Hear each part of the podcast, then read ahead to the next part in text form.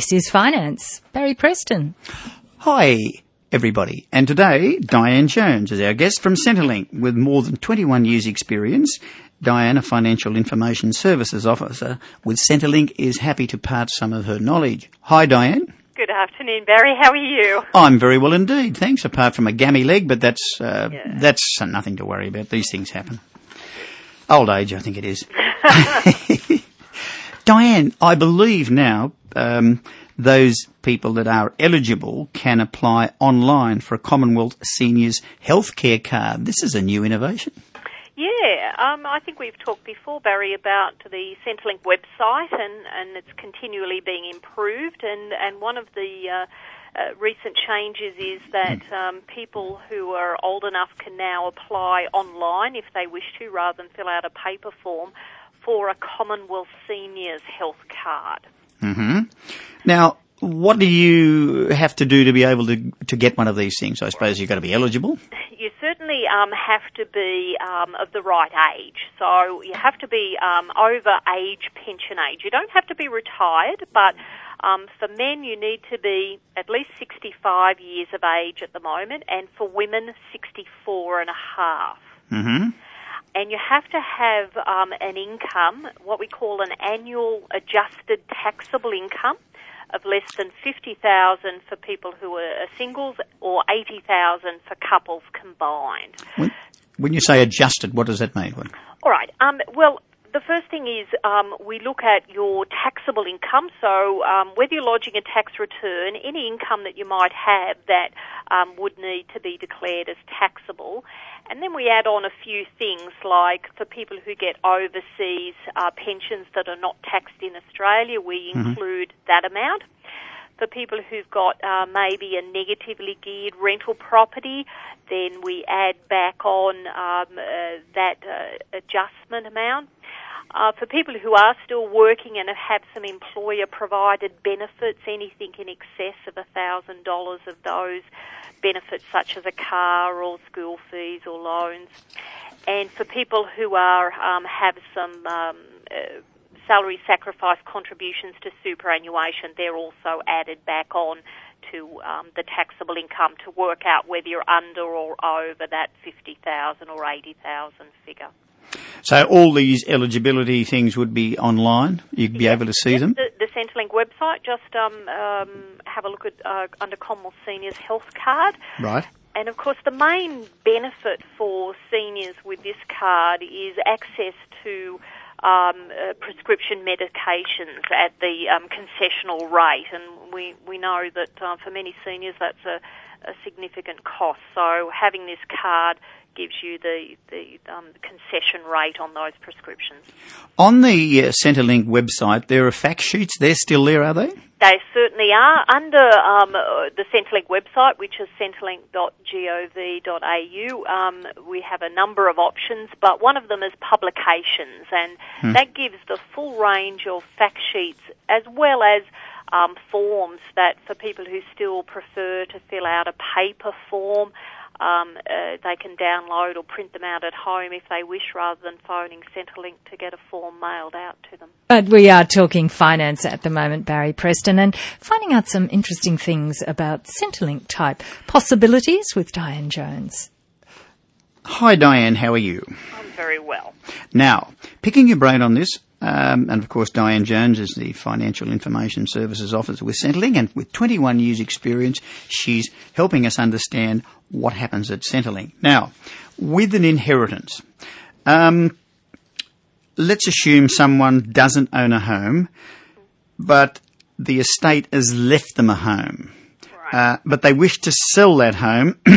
and buy another one. What's the process here, and how is there any time frame and so forth? Certainly.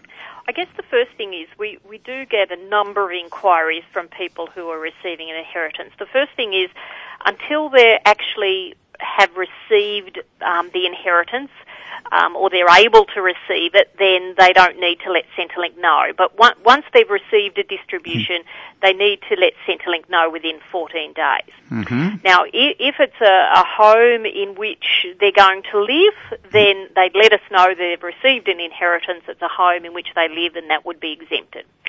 if it's a home that they're not going to be living in, then that would be counted as an asset until they've sold that and purchased um, the property in which they are going to be living in.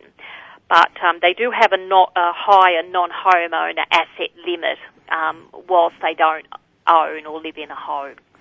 Okay. Is there any delay, like from, let's assume uh, today I receive the uh, the deeds in my name from the estate. Mm. Is there any period of, of um, grace at all, or is it work? No, they 14? really need to let us know within 14 days, and that right. will be counted um, uh, from from when they've let us know.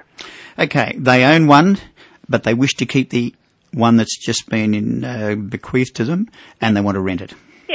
Um, so in, in that situation, the, the extra house will be, um, depending on its value, will be included as part of their assets. So there are other things like car and second-hand value of their furniture and, and mm. investments, plus that the, the what we call the market value, what what that second house would be worth to sell. We'll also um, ask for information about any rental income, mm. um, but we won't take into account or assess the full rental because we understand that when you have a rental property, you also have expenses like maintenance or rates and insurances. So um, we'll ask for some information about those expenses. So only the rent after those expenses would be included under the Centrelink income test. So the net rent their Basically. net rent. That's right. Mm. And so when we look at how much we're going to pay somebody on a pension, we're going to look at how much their total assets are, how much that would affect the pension, and compare that to how much the rental income, less expenses, would affect the pension. And we're always going to use the one that results in the lower rate um, of, of, pension to, uh, that they're entitled to. Okay, now they own one, they have a mortgage on it, and they want to sell the one that's been uh, gifted to them in the inheritance and pay off the mortgage? How do we go here? Well, the first, um, and certainly um, reducing your debts is, is, for most people a, really good idea.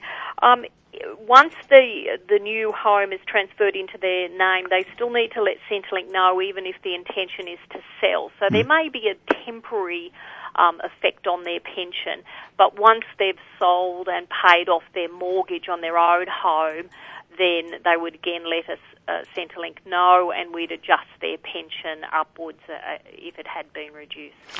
Is there anything else that anyone should be looking at in respect to this? Um, I'd certainly suggest that most people um, are aware of of an inheritance well before they receive it. So if they have some concerns, they certainly can talk to the Financial Information Service officer in advance to have an understanding of will it affect my pension and what are my options and we can certainly help with with helping them understand whether it will or, or won't reduce what they receive from Centrelink. And if anyone doesn't, and Centrelink will eventually find out, they could have to pay back all the difference. Is that correct? Yeah, yeah. Certainly, uh, it's a requirement that they let us know of any changes that would affect their pension within 14 days and um, no one likes to get a letter asking for money back. So. No, certainly not. Also, if I want to make an appointment at Centrelink, uh, I'm talking about getting financial advice from the Centrelink point of view. It's mm. always important that they must book ahead.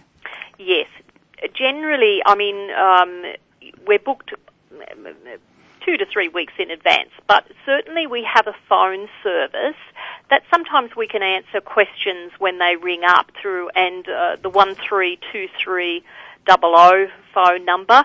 Um, we do have financial information service officers each day available on the phone. If there's a question we can answer quickly over the phone, we'll do that the same day rather than someone waiting, um, you know, a couple of weeks for a face-to-face appointment. Diane, on behalf of the listeners of 2NURFM 103.7, thank you very much indeed. We'll have you back again soon to get us uh, some more up-to-date information. Keep safe. Thank you, Barry. It's always a pleasure to talk to you and your listeners.